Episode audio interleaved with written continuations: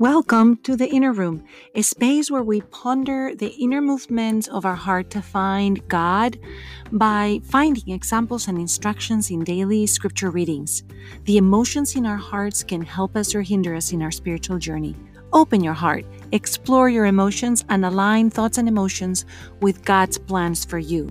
When we learn to feel and align our emotions, we advance in our prayer life by loving more deeply, remaining in peace more often, and finding courage for the journey of life. My name is Sofia Fonseca de Niño, and a big shout out to my son Marco Niño, producer of this podcast. Sit back or walk with us. You are most welcome here.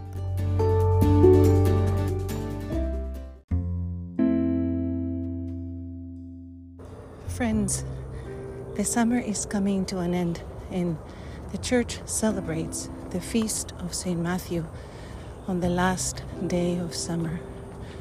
I love how Matthew himself relates the story of how he was selected to be one of the twelve, my friends, to have been an enemy of the people of Israel by collecting taxes, as Matthew, Levi was.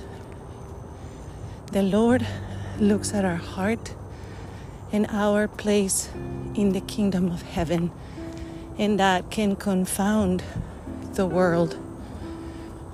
Can you imagine being Peter and wondering, what is Jesus thinking? How can he select someone that is taking the money of the Israelites? If you've watched The Chosen, you find that made into a beautiful movie.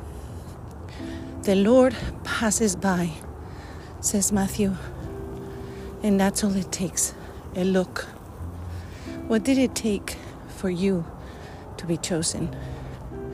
How did the Lord design your calling?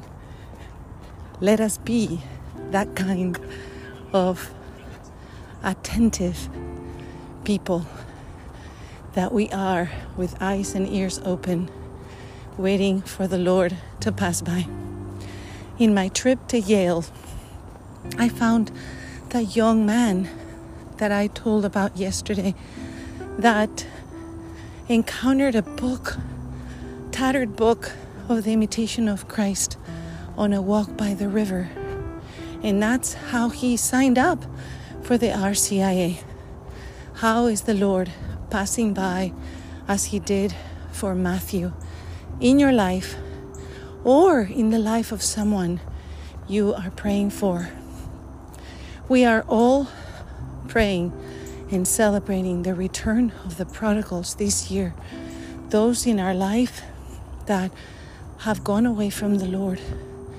And these examples that are happening for me in my daily walk, seeing how the Lord is encountering people like this young man that had a personal encounter with Christ through a book on a river, give me such great hope.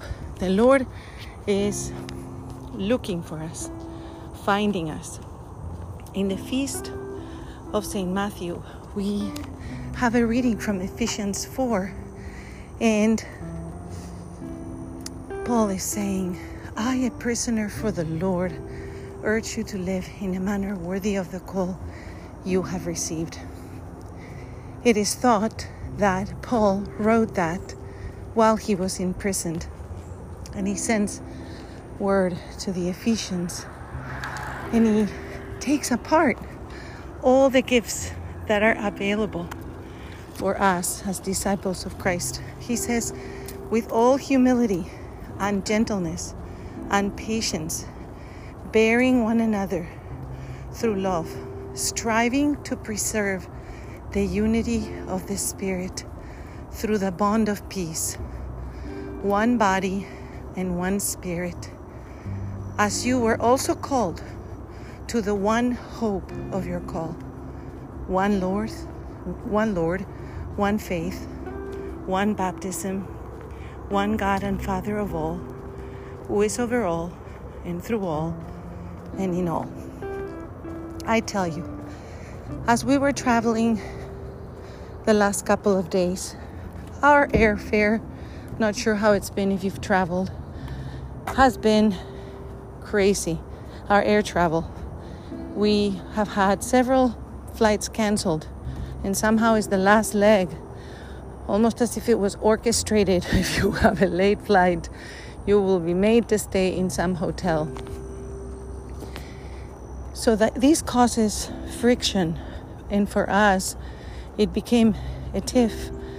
I needed to be back in Houston for an important meeting.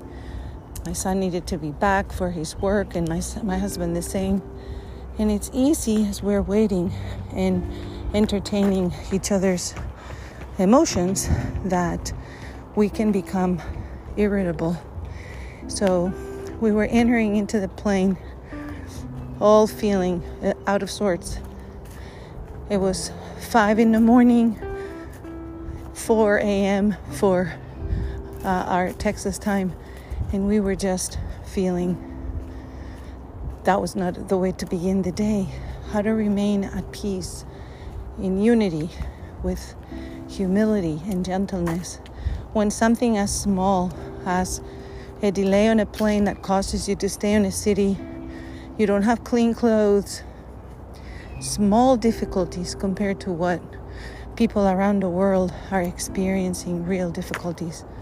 And that can mean that I walk into the plane feeling so out of sorts with my beloved family that there was a part of me that wanted to stay away. I didn't even want to sit next to my husband, and I wasn't sitting next to him because they had given us some kind of a random assignment in our new flight. So as I was pondering, what does it mean to practice this unity of the Spirit?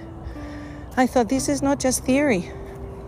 This is now coming to the person that was sitting next to my husband and saying, I have a similar seat. Do you mind taking mine so I can sit next to him? The bond of unity happens in the small weavings of our life, where we weave tiny moments that otherwise would become disunity. And it is not easy for us to do it. There are so many times that I don't do it, and I know that I choose not to do it because there's a sense of my own pride that gets in the way of what I think is my right, what I think it's I, what I deserve, and I just don't act with the Spirit that Paul is inviting us to use in our lives to preserve the unity of the Spirit. He goes further and says, some of you are going to be apostles and prophets and evangelists and pastors and teachers, equipped all to attain the unity of faith and knowledge of Son of of the Son of God, the mature personhood, to the extent of the full stature of Christ. Each one is called to a particular field of work, friends, but we're all called to unity. And I know for myself, sometimes I will put my mission above unity. So today I'm being asked to consider that that is not what the Lord is asking us to do. He was asking this of the apostles. They had to put their feelings about Matthew aside to welcome him into the fold, because they probably didn't like that he had been taking money from the Israelites, from their compatriots. The psalm the church chooses today is nineteen. Their message goes for goes out throughout all the earth. That little message that goes out in that book, Tattered by the River, is also an example of the way that is going to happen for you. The heavens declare the glory of God, and the firmament proclaims his handiwork. All around us, we're going to find that declaration. It is everywhere that we see. If you are out in nature like I am today, the day pours out the word today, and night to night imparts knowledge.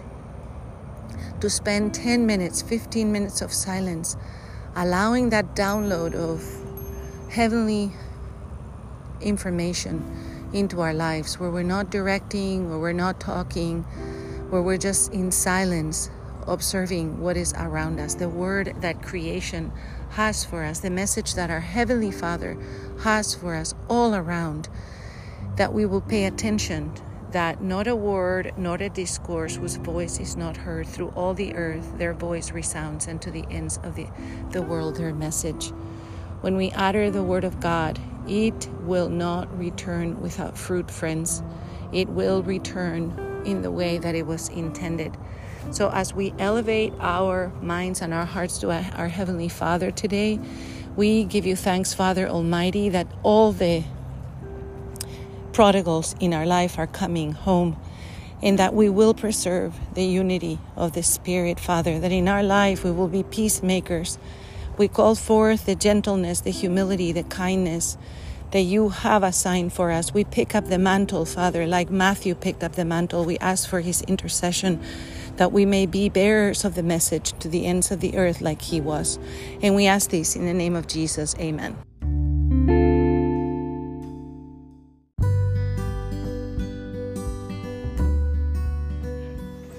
Hello, this is Sofia Fonseca de Niño, and I welcome you to this Inner Room. You can find us on Facebook, Twitter, and Instagram under the Inner Room, Emotions in the Bible, and we would love to hear your questions, your ideas, or your comments. Thank you for joining us today.